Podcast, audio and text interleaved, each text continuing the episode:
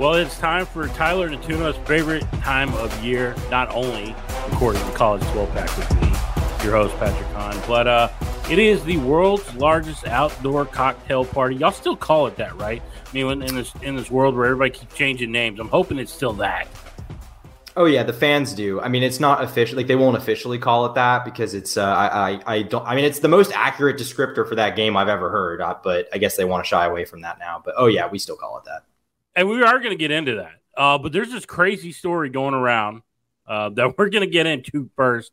Tyler, when you hear the words manifesto, do you get a little nervous?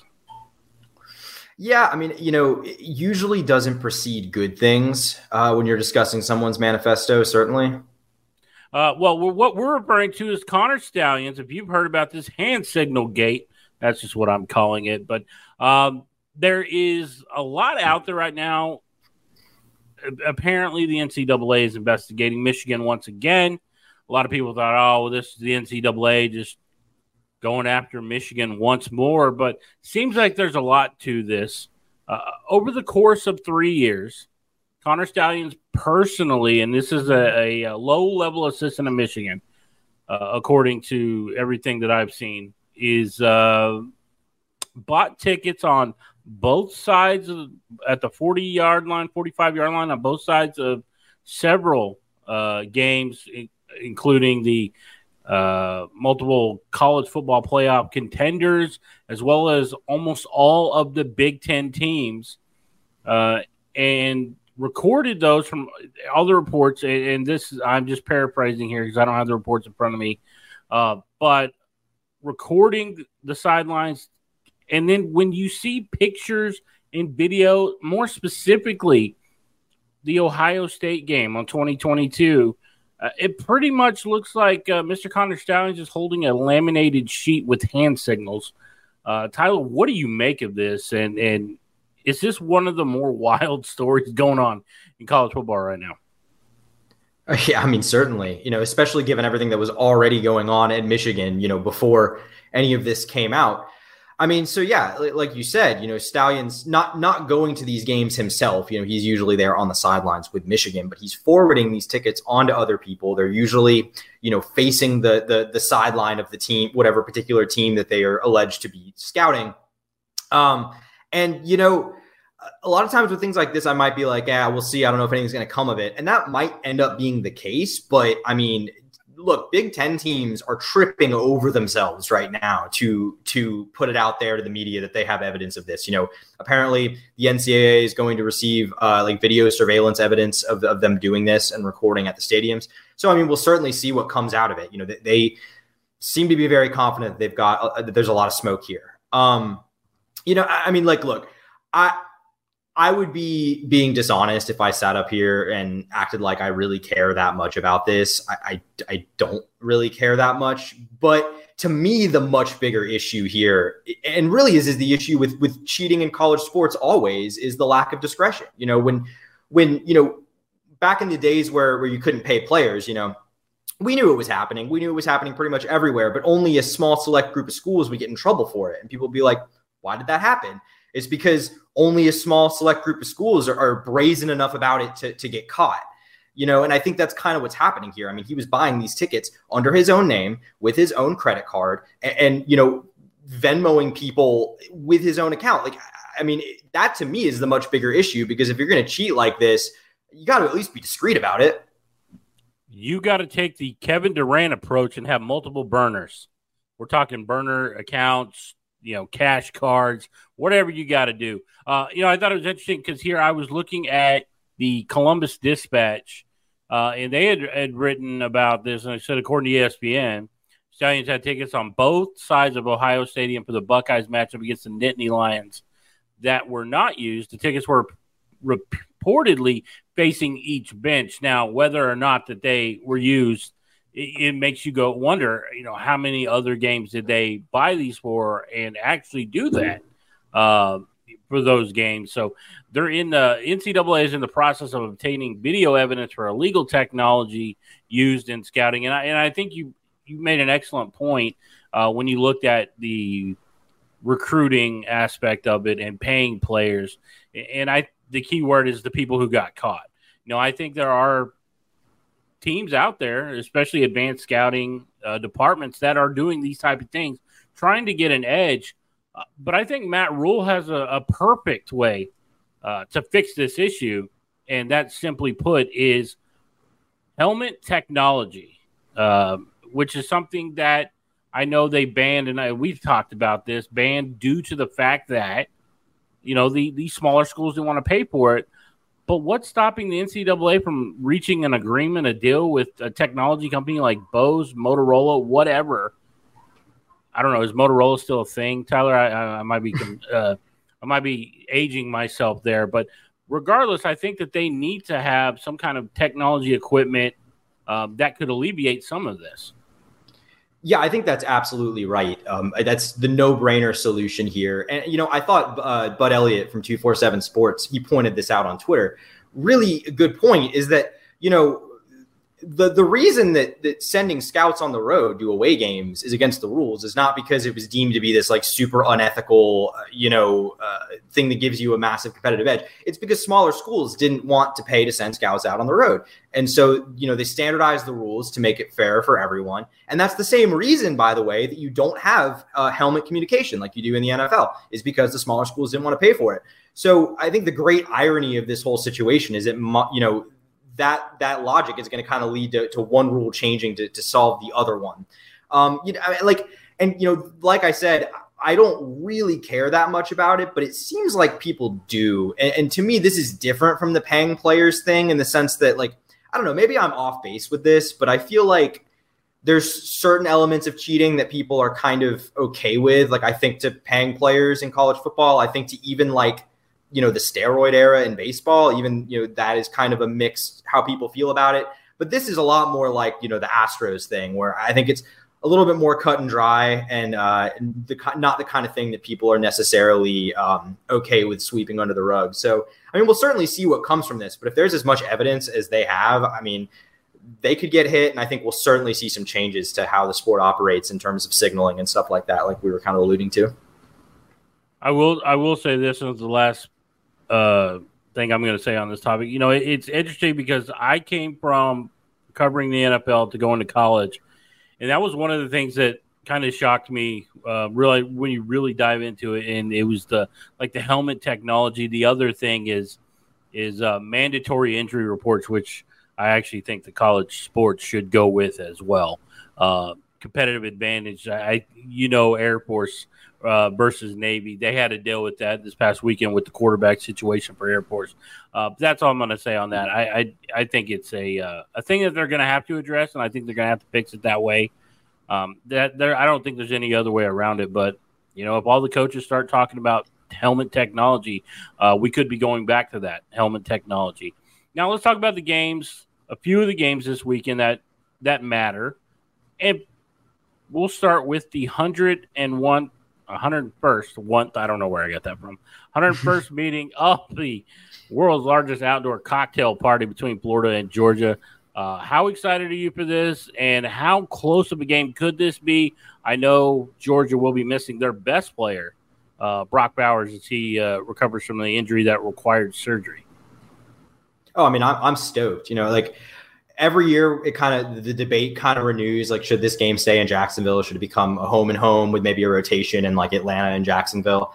Look i mean i'm biased because i'm born and raised in jacksonville. I live here now but i just love this game so much. It's awesome. I mean there, we talked about a little earlier in the year. Really the only comparison to this game is that uh, oklahoma texas game in dallas at the cotton bowl. Like it's so special just having you know the neutral site the field split 50-50 it's an amazing atmosphere. I've gone to that game a lot um, and it's just it's just a lot of fun. So i'm very much looking forward to it. As far as the actual game i mean look i'm a lot more optimistic about florida's chances than i would have been if brock bowers was playing. I mean i'll say that right now. I think it can't really be understated how much their offense flows through him. I mean, he is such a focal point for, for being a tight end. I mean, that's not really something you see. We kind of saw it with Florida in 2020 with Kyle Pitts, but to have a tight end be a focal point of the offense like that is something pretty special. Um, and, you know, we haven't really gotten to see what that's going to look like without him. You know, they're, they're not hurting for talent at the skill positions. They've got it, but we just don't really know what this offense is going to look like, and it's going to, you know, be a challenge for Carson Beck against a defense that I think is solid. It's been inconsistent. They've got a lot of young guys playing, especially in the secondary, and that's hurt them at times this year. And I think depending on what kind of game you get, that'll kind of, you know, dictate how that goes. I'm really interested though in what Florida could do offensively in this game. Uh, I mean, I, they've in recent weeks sort of been developing a bit of a downfield passing game. They did it a bit against Vandy, had to do it to beat South Carolina. They're going to have to do it to stay competitive in this game. You will not beat Georgia trying to beat them the way they tried to beat Kentucky. It's going to go like that game did, or, or worse, if you try to do that. Um, so I think they're going to have to get the downfield passing game. I think they will to an extent. Like Auburn hit some plays on these guys. I don't think Florida wins, but I will say this. Here's my bold prediction. Maybe I'm a homer. Call me that if you want. Florida keeps this one within a touchdown. Yeah, homer alert for sure. Uh, no, I, I, mean I think you make some good points. I, I, mean I don't think that they lose this football game. I don't think Georgia does. Uh, and it would be historic if they were to lose this game for Florida, who has never beaten an AP number one ranked team while being unranked themselves. Uh, so that would be a historic victory. However, uh, I, I, don't see it as as a team that I don't think Florida has enough talent. I looking at them right now. Uh, give Napier some more time, and I and I think he closes the gap a little bit. Uh, that being said, I would not be surprised if Georgia lost this game. I just don't think that they do.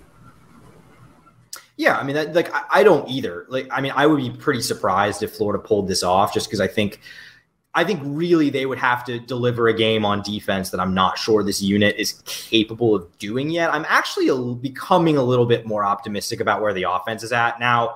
If they just get dominated up front, the offensive line, then it could be a different story, and that's the weakness on this group. So that that is what concerns me a little bit. You know, they just kept running into stacked boxes against Kentucky, and that went about as well as you would expect. So you know, we'll see how that goes this time. But I think that Florida might be able to keep this one a little bit competitive, especially because I just, like I said, I don't know what to make of Georgia without Brock Bowers. I don't think it can be understated um, how big of an impact that might have.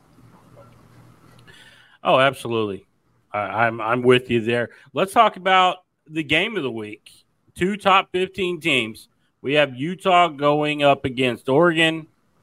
This this is an interesting matchup you know, Utah coming off the big win against USC, who's got all kinds of problems right now. Do you think US or I'm sorry, Utah has enough offense to stick with Oregon in this game? Uh, we did see how they were able to score late and score often against USC, but I think we both agree that uh, at least Oregon has a competent defense. Yeah, for sure. You know, Utah, man, this team keeps burning me. I no matter whether I pick them, whether I whether I pick them, whether I pick against them, it doesn't matter. You know, I picked them to beat uh, Oregon State, got that one wrong. I picked them to lose to USC last week, got that one wrong. So I'm really bad at predicting this Utah team, obviously. But with that being said, I mean, I, I do like Oregon in this game. I think Oregon is miles ahead of where USC is defensively, especially up front. I mean, they really are like I think an SEC team caliber, at least as far as the way their front seven plays. So I think that's going to make things tough. You know, I, don't think Bryson Barnes is going to have nearly the kind of game he had last week against USC. You know, all, no disrespect to him, you know, he's playing his heart out right now, but I think that was a bit of a flash in the pan kind of game from them offensively. And you know, USC. I think we're we're pretty high on this Utah defense, but USC still put up 30 on them. I mean, it wasn't Caleb's best game, but they, you know, he moved the ball on him. It wasn't an issue. So I expect Oregon to have similar success. I, I just I don't really see a game state where this goes that well for Utah.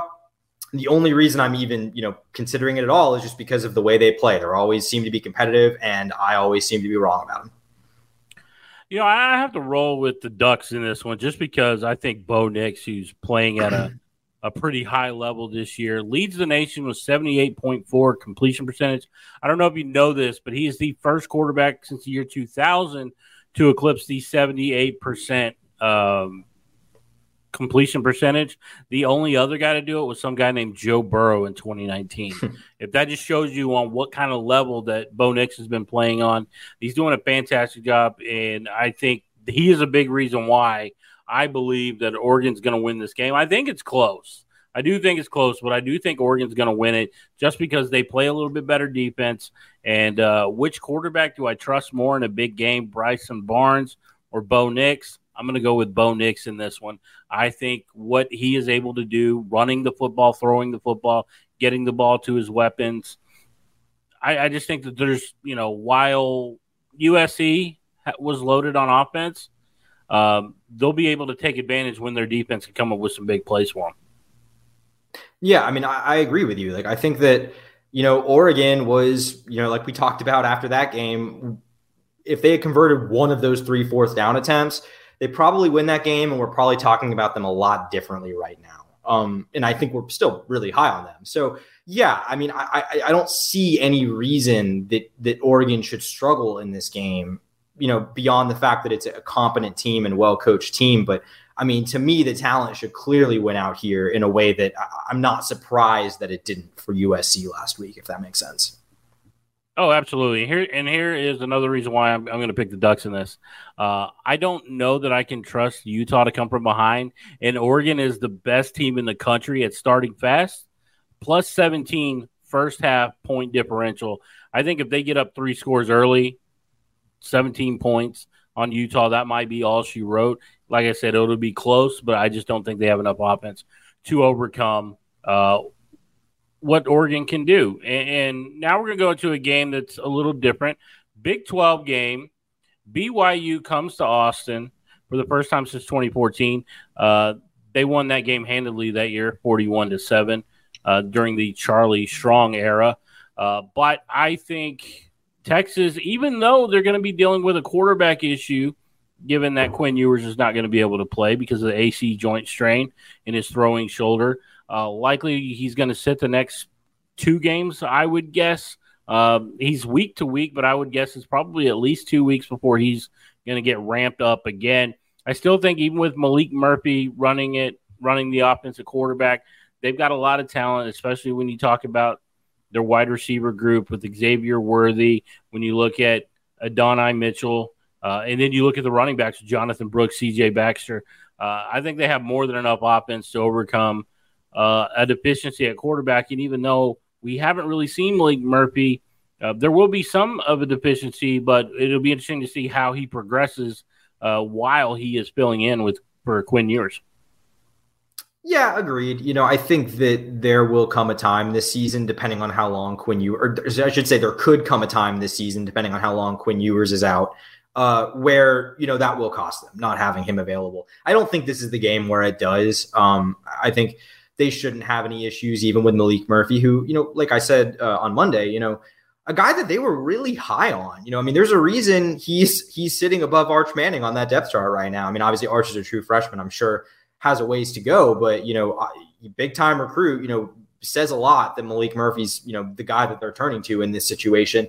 And you know, I'm curious. I, I, think, like I said, I don't expect them to struggle. I don't think they'll lose this game, but I am curious w- what the drop off looks like, if there is any at all, because I think it'll tell us a lot about you know how necessary Quinn Ewers getting back soon is for this team to keep its you know playoff hopes alive. Because I mean, if they drop a game, it's all it's all but over. Whereas I think if we feel we both feel like if they win out, beat Oklahoma again, or sorry, get their revenge against Oklahoma, they're probably in the playoff but I, it's going to be hard to, to predict that if we see you know this offense take a considerable step back.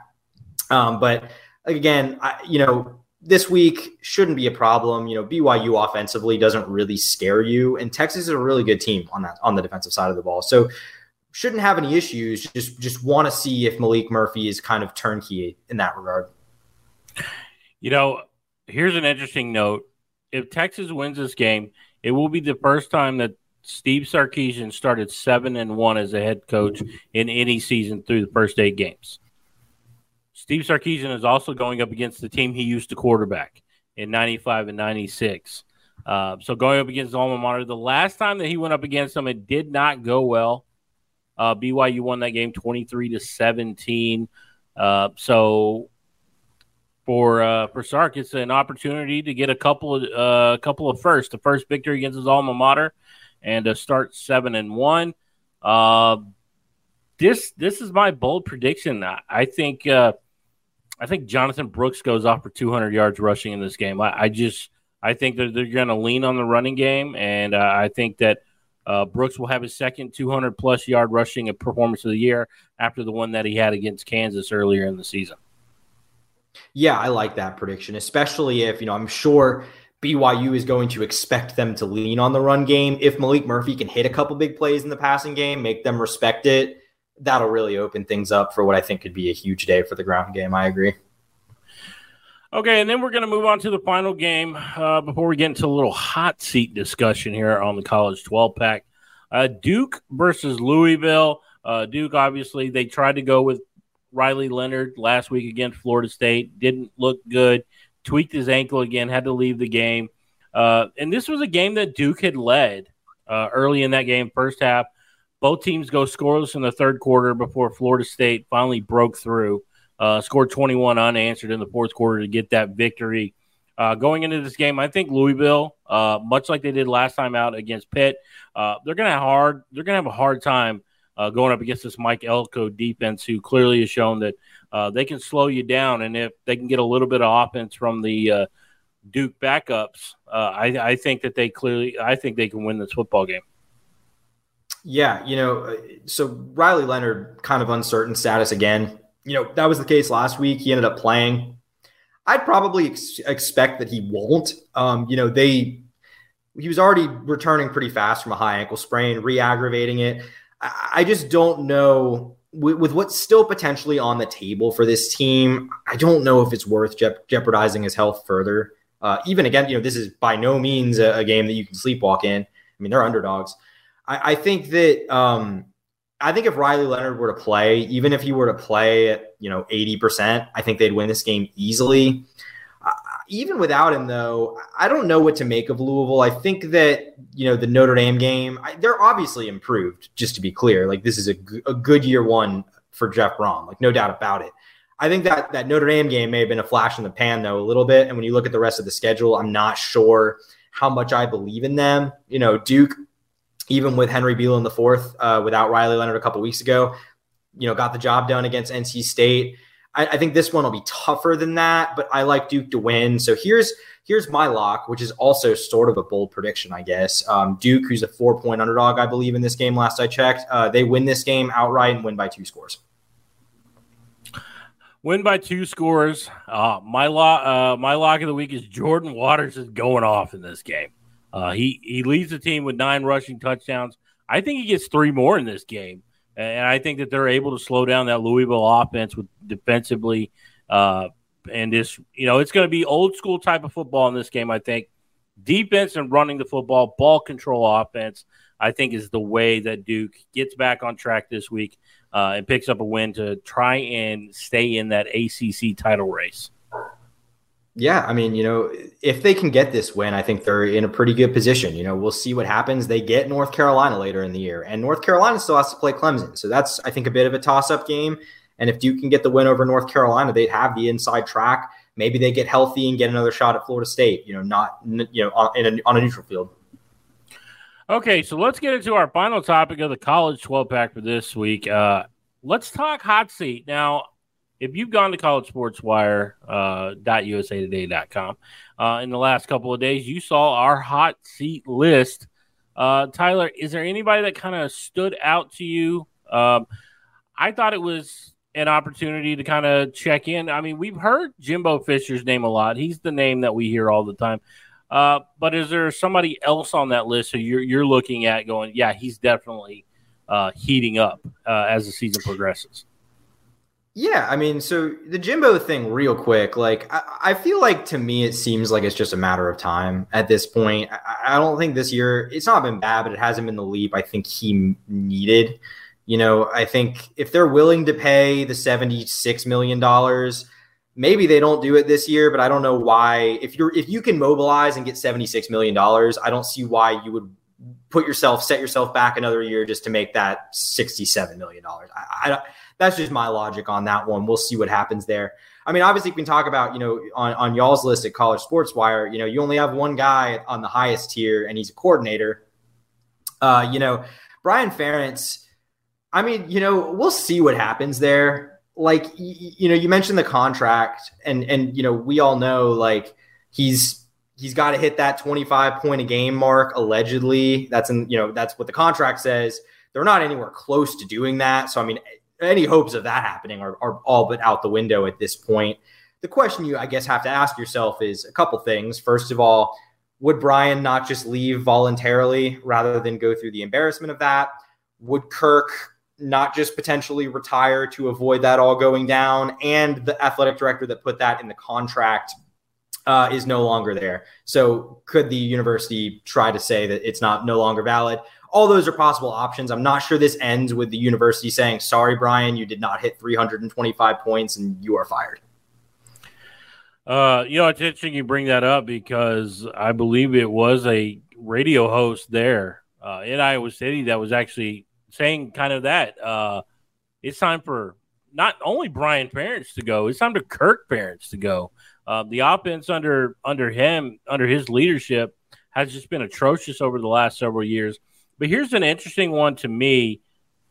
Sam Pittman at Arkansas, just what's going on. He's approaching Chad Morris territory, and if if you uh, don't know the history of Chad Morris and Razorback fans, uh, ask any of them, uh, and they'll tell you that you do not want to be in his company uh, one bit when it comes to Arkansas football history.